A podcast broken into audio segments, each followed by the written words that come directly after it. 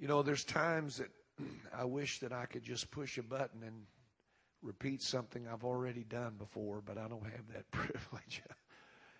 and so I come tonight uh, with a burden, and I come, I believe, with a word from the Lord.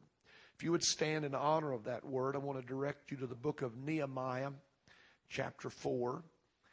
And I really would like to read the whole chapter, but it's it's too long for you to have to stand through all that. But I'm going to read a few verses, beginning with verse number one. I may jump around, so the sound guys may have uh, to catch up with me, but I'll try to pause and let you get it. But Nehemiah chapter four, and I want to begin with verse number one.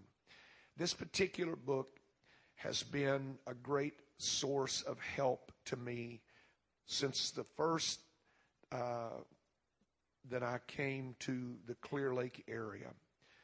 One of the first messages or series of messages that I ever preached uh, in our church when we became pastor was a series on the book of Nehemiah. Something opened up to me in that book, and something uh, ignited in my heart. And over and over, I find myself going back to that word and going back to the principles that are in the word. And so tonight we go again, and if you will, let me read. Begin with verse number one, and it reads like this. But it came to pass that when Sanballat heard that we builded the wall, he was wroth and took great indignation and mocked the Jews. And he spake before his brethren and the army of Samaria and said, What do these feeble Jews? Will they fortify themselves and will they sacrifice and will they make an end in a day? Will they revive the stones out of the heaps of the rubbish which are burned? What, what a question but what a prophecy of what they were out to do to revive the stones out of the heaps of the rubbish. And that's what many of us are involved in tonight. We're trying to build out of, uh, rubbish. And I hate to use that terminology, but life gets so messed up sometimes that you don't have a it's not like going down to Home Depot and walking down the aisle and picking out the choice pieces of two-by-four and and getting the right shingles and all of that. Sometimes you have to build with what you have.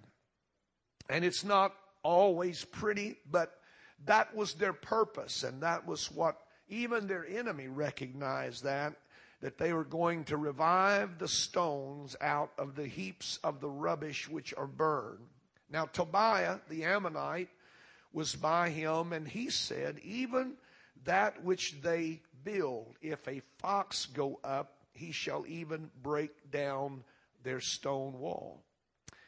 And so, with that being said, Nehemiah did what every good man or good woman of God will do he went to prayer.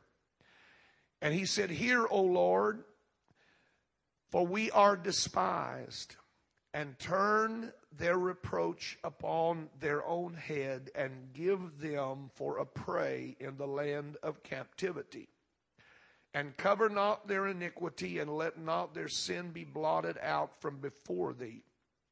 For they have provoked thee. Notice Nehemiah understood what it was all about. It was not about him, it was not about Israel, it was about the Lord. For they have provoked thee to anger before the builders. Verse 6 said, So built we the wall. So built we the wall. Under these conditions, we worked and all the wall was joined together unto the half thereof, for the people had a mind to work. For the people had a mind to work. And I could go on and read more, but for the sake of time, I am going to stop there. We'll go down a few verses as we go along. But I want to talk to you for a few moments tonight about revival in the midst of conflict. Revival in the midst of conflict. That's where we are. And I hope that I can help all of us see where we need to be. And everybody said, Amen. God bless you. You may be seated. It would be nice in this thing called life if one could build without having to battle. It would be nice if we could have relationships without problems. We could have families without conflict. But it's not so. Every one of us, no matter what we are attempting to do today, face some kind of opposition. And if we are going to make progress, we cannot sit around and wait for a better day. We cannot wait for reinforcements to come because they're not coming. We are the reinforcements. We can't sit around and complain and whine about why we aren't seeing better things. We have to understand that if we're going to make progress, many times we have to make progress while we are in the midst of great opposition. We have to make progress amidst great adversity. It doesn't come easy. It, it doesn't happen without there being some kind of resistance. All of us, no matter what we're trying to do, whether it's see our church grow or see our family blessed or trying to hold something together in life, we are all having to build and battle. I've often had preachers call me and say, How are you doing? And they were actually wanting to know the state of the church. And I just simply replied, We're building and battling. And every time I've said that, the people on the other end chuckle and they say, you know what? That's what we're doing too. I don't know anybody anywhere that's making progress today that's not facing adversity. I don't know anybody that's trying to do something for God that's not having opposition. I don't know anybody that's trying to establish a bulkhead or a family or uh, a, a business or whatever else it might be that is not fighting battles on every hand. And so it is in life. Growth, progress, advancement, betterment, all of that come within the context of conflict. We cannot sit around and wait for a better day because a better day's not coming. As you all know, the better days are behind us, or at least that's the way most people think, the good old days. But the truth is, none of us, nobody in this building is going to have smooth sailing through life.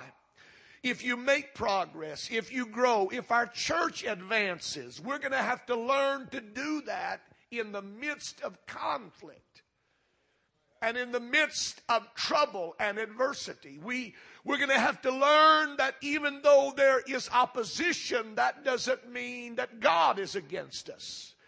And even though there's opposition, that doesn't mean we're doing something wrong or we're not in the will of God. You know, the first thing that a lot of people try to do when uh, things are not going well in life or in the church or in their life or in their family, they start pointing fingers. They, you know what? If they were doing better or if you were preaching better or you were praying more or you, you know we all like to do that and at some point all of us have been guilty of looking across the congregation and thinking you know what there's a trouble right over there and the truth is that's not the trouble. The trouble is out there. The trouble is in the atmosphere in which we are having to build. And we must be aware of that. But sometimes we forget that.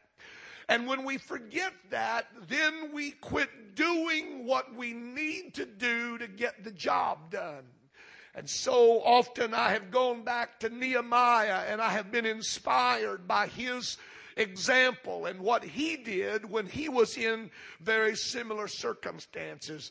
There was opposition, uh, there was hatred, there was jealousy, there was envy, there was strife, there was debate. Now, a lot of people would think you can't have revival in that context, but Nehemiah proved wrong. Them, he proved all of that wrong. That you can have revival in the midst of opposition and you can have revival in the midst of hatred. You can have revival in the midst of jealousy or prejudice or strife or debate. All of that can be crowding around you. But if you know what you're supposed to be doing, you can still have revival. You can still see the work of God flourish. You can still see your family blessed and your life blessed if you keep your focus and you keep your eyes and your ears tuned to the right thing. And somebody said, Amen. And so making progress today is going to come within a hostile environment. It's not going to come without that. You're, you're not going to wake up one morning and find that the path has been cleared and there's nothing to obstruct your way. You can just take off and go 90 miles an hour. You're going to wake up tomorrow and there's going to be spirits that are going to be fighting. There's going to be climate of, uh, uh, uh, of conflict and jealousy and bitterness and envy and all. And all of that was going on around Nehemiah. And he's trying to bring these people together. He's trying to encourage them. He's trying to tell them what their goal is and what their purpose is. And all of this other stuff is going on to distract them and keep them. There, there, there's the, the, the and the Tobiahs that ridicule and mock and make fun. This is what I've learned about revival, and this is what I've learned about life. You don't have to hunt trouble, trouble will find you. Uh, you, you don't even have to be a bad person. Trouble just has a way of showing up in your life and it shows up at the most inopportune time. And so all of us are going to have to understand that just because we're having a little trouble doesn't mean that something's wrong in our life. And it's not so much that trouble comes to every life. It's how we respond to that trouble that troubles our life. Amen. It's when trouble becomes the focus of our attention. It's when conflict becomes the focus of the church. It's when backsliders have more attention than people that are faithful and true and honest and good report.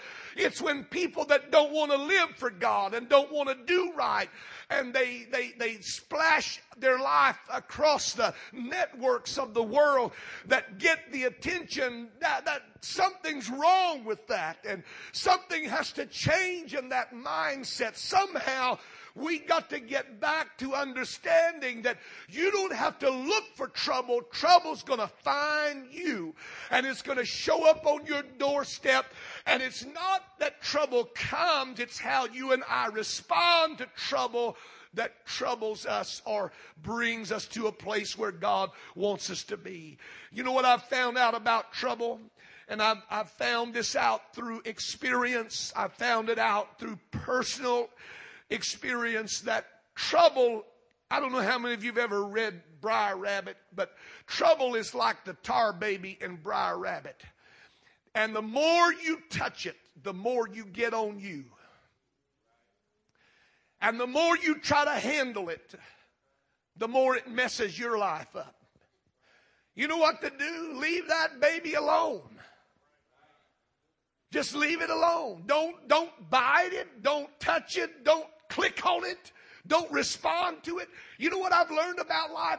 There are people out there that are antagonists and there are people out there in my life that are instigators.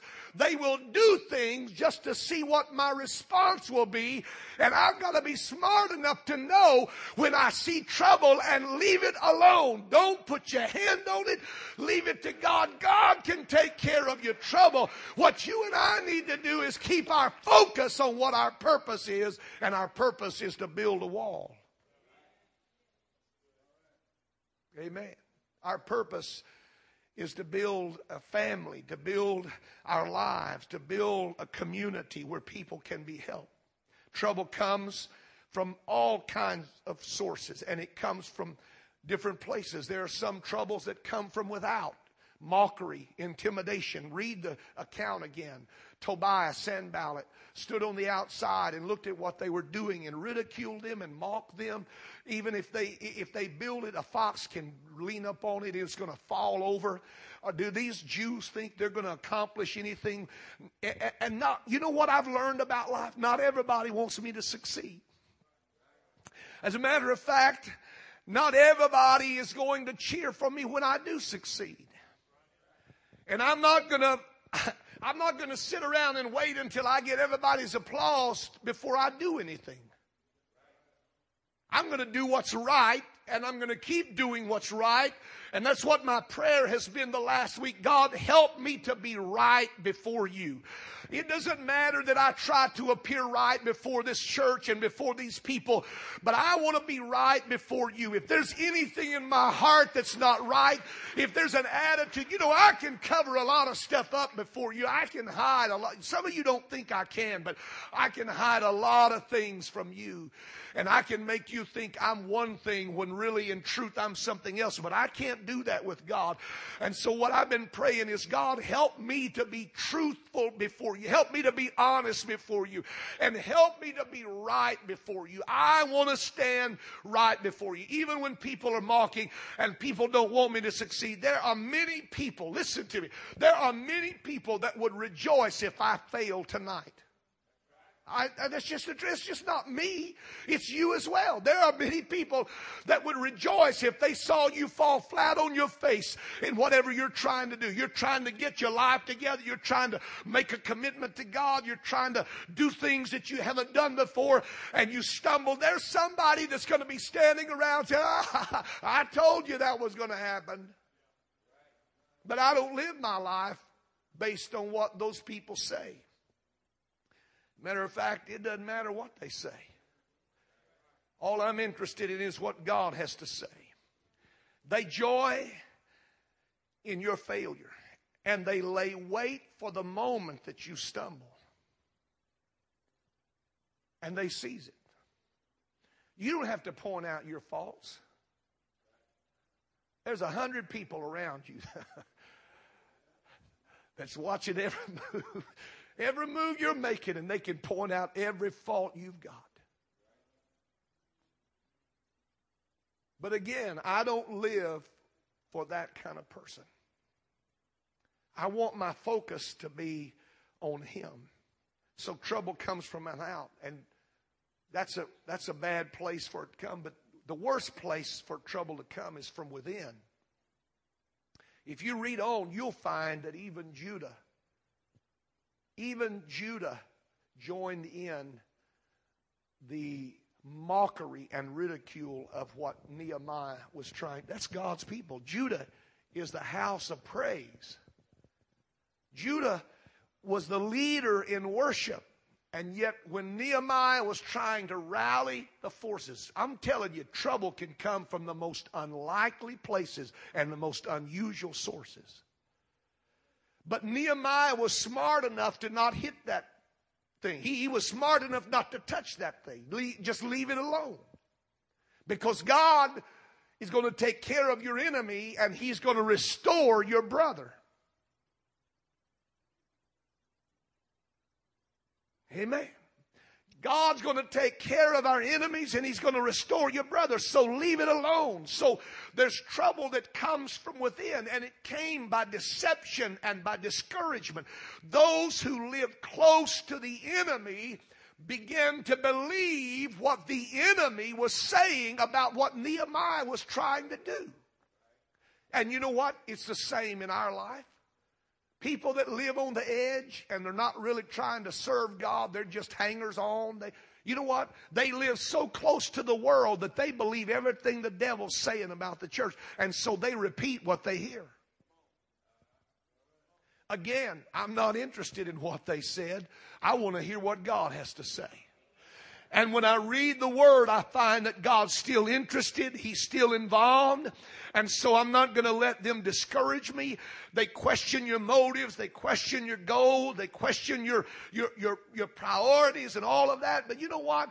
I know what God called me to do. God called me to build a church. God called me to build a family. God called me to be a leader in my community, in my family, in my church. And that's what my goal is, even if people around me that ought to be supporting me and ought to be encouraging me are part of the discouragement, I'm still going to hear what God has to say. And so you don't have to look for trouble, trouble will find you. But this is what I really want to focus my, my, my point to you tonight on is simply this. That what I learned from Nehemiah is that the best defense against opposition and the best defense against adversity and the best defense against criticism is a good offense. A good offense. Now, you know what a defense is doing. A defense is trying to figure out what the offense is doing. And so they plan their schemes to try to frustrate.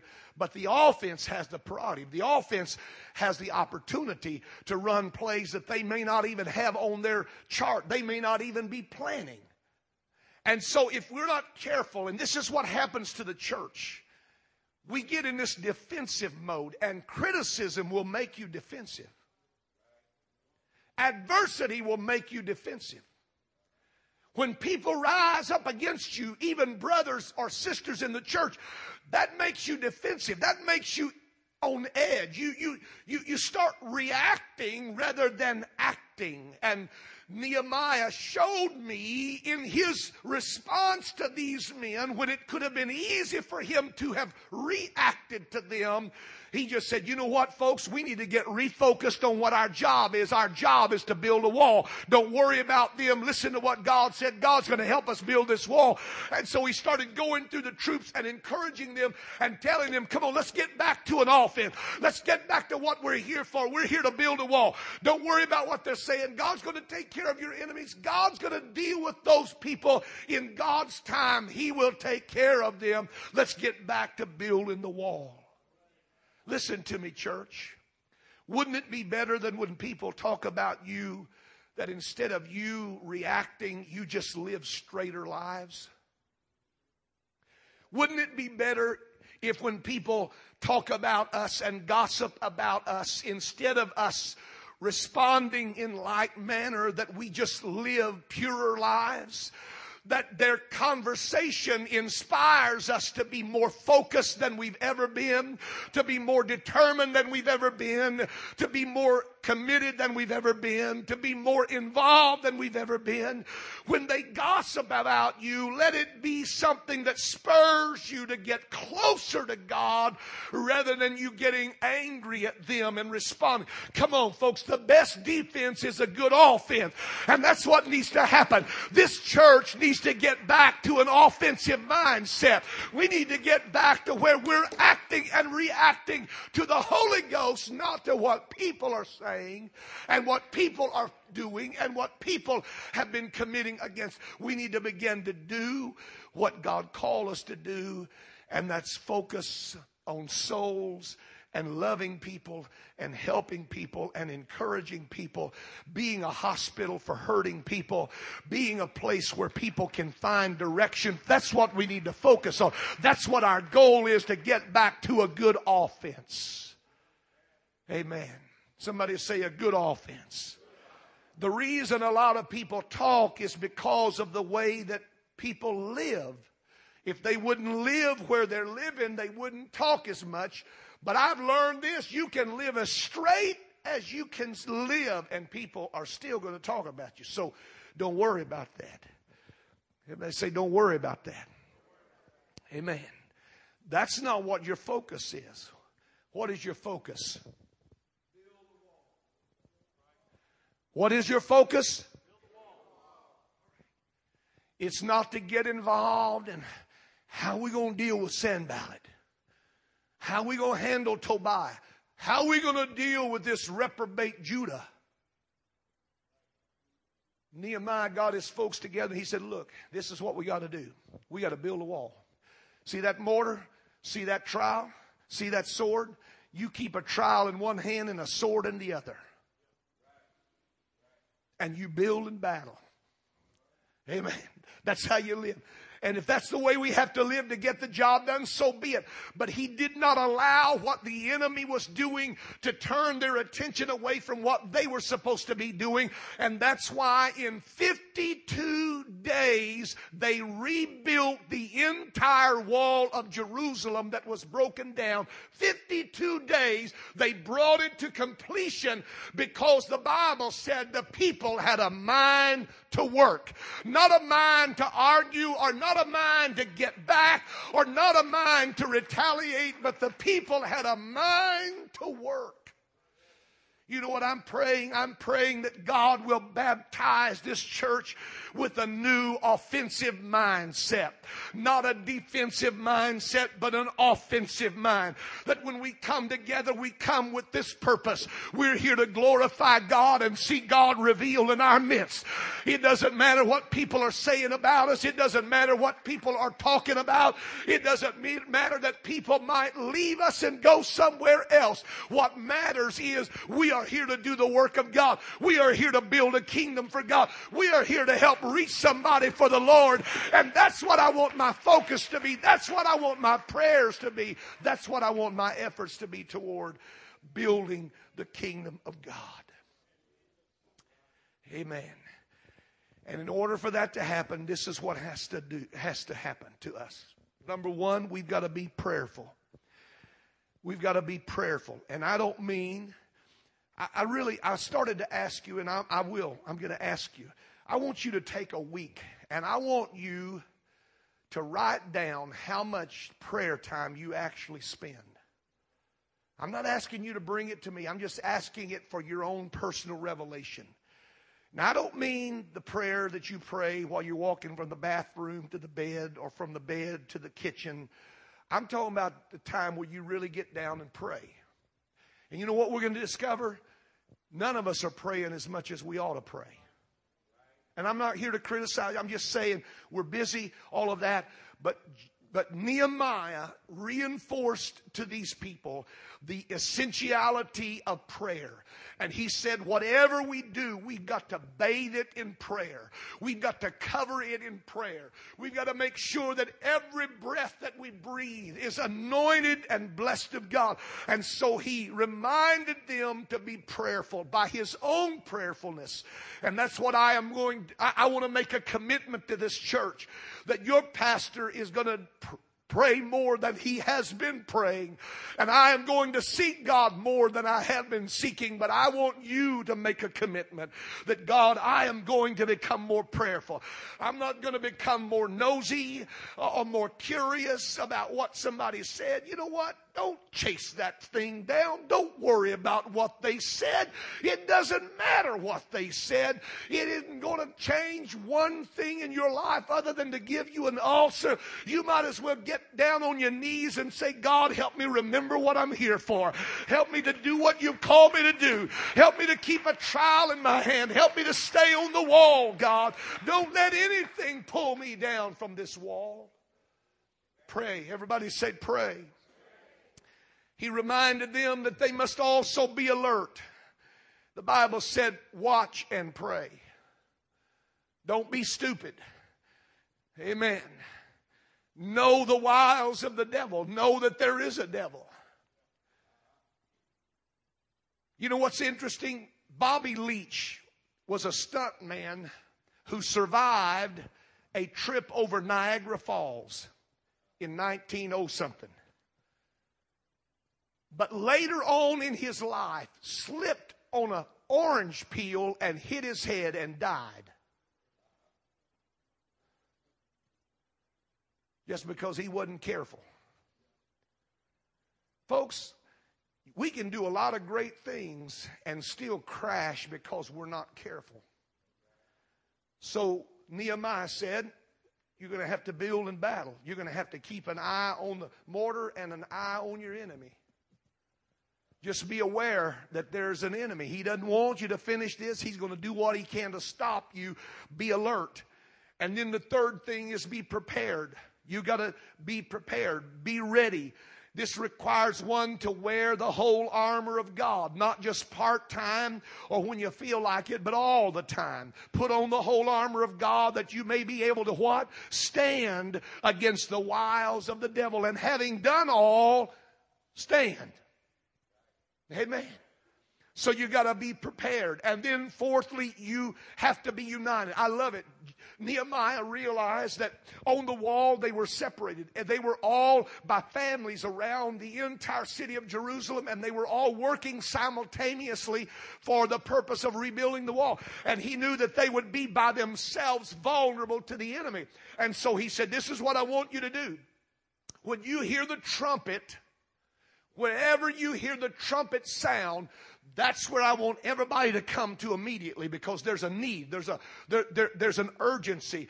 And so they had to be united. They were not doing their own little thing. Well, you know, it's me and my family. That's all I'm worried about. When they heard the trumpet, they said, Oh, this is about more than just my family. This is about my future and this is about my people. And so wherever they were, they dropped whatever they were doing and they ran to where the trumpet was. That's the mindset that needs to come to Greater Life Church that wherever the trumpet sound, that's where we're going. Wherever God calls us, whatever we're doing, we're going to be focused on uniting ourselves for one mind and one purpose. Somebody said unite. Amen. Unite. You know the only difference between united and untied is one letter and where it's positioned. And that one letter is I, me. I'm the difference between whether we're together or we're just loose strings hanging out. I don't know about you, but I found life works a lot better when I unite with other people. Amen. When I join, I don't, you know, united doesn't mean we all sing the same tune and we all see the same thing. United means we all work for the same purpose. We have our own perspective, but we never allow our perspective to become divisive. We reach for the same purpose. And so we're united. Everybody say united. I want to do this for God. I want to do it for the kingdom of God. I want to see this thing flourish. Does it bother you that we might not see revival in this community? Does it bother you that if we don't wake up and realize where we are, that we might miss the greatest opportunity that's ever been afforded this church? I'm here tonight to awake Greater Life Church and tell you that there's never been a time that we have needed to be united more than we are right now. And there's never been a time when the enemy has done more to try to distract us and divide us and separate us and segregate us into camps. You're with that one and you're with this one and you're for him and you're for her. You know what? We need to get over that. We're for him. I said, we're for Him.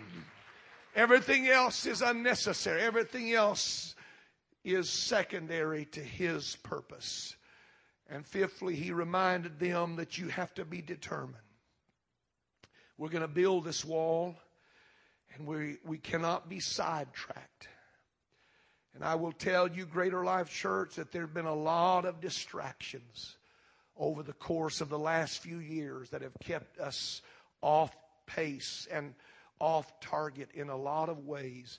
And what we really need to get back to is that made up mind, that determined mind we're going to see this thing break open. We're going to see revival.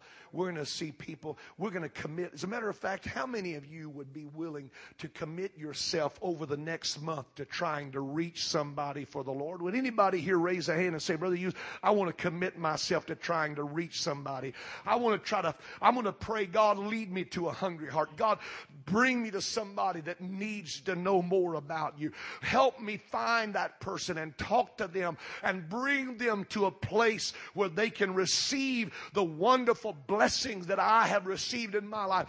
That's what I want to be committed to. Not whether we all see eye to eye. That's not important. What we need to see is a higher purpose And the reason we need to do it, he reminded them in the last verse. He said, you need to do this for your family and for your future and for your faith, for your community of, uh, uh, uh, of spirituality. You need to do all of this for that because what you are working toward is worth everything you can put in it.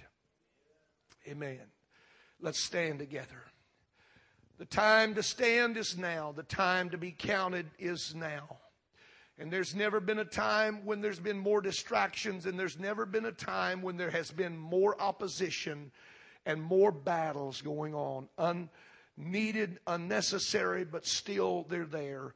And they sap our energy and they pull us to this direction and that direction and they call for us to be on this side and that side. You know what? I just want to be on the Lord's side. That's all that I need to worry about tonight. And I need to be convinced. You need to be convinced tonight that we can have revival in the midst of conflict. I said we can have revival in the midst of conflict. We can have revival in the midst of adversity.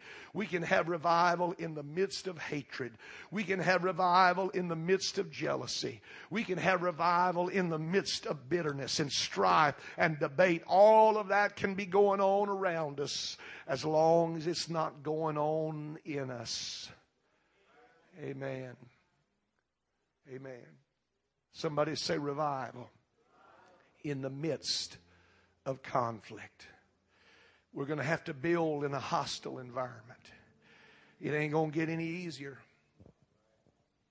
The reason I know that is because the Bible said, Revelation, that Satan has been loosed and he's come down with great wrath, knowing he has but a short time.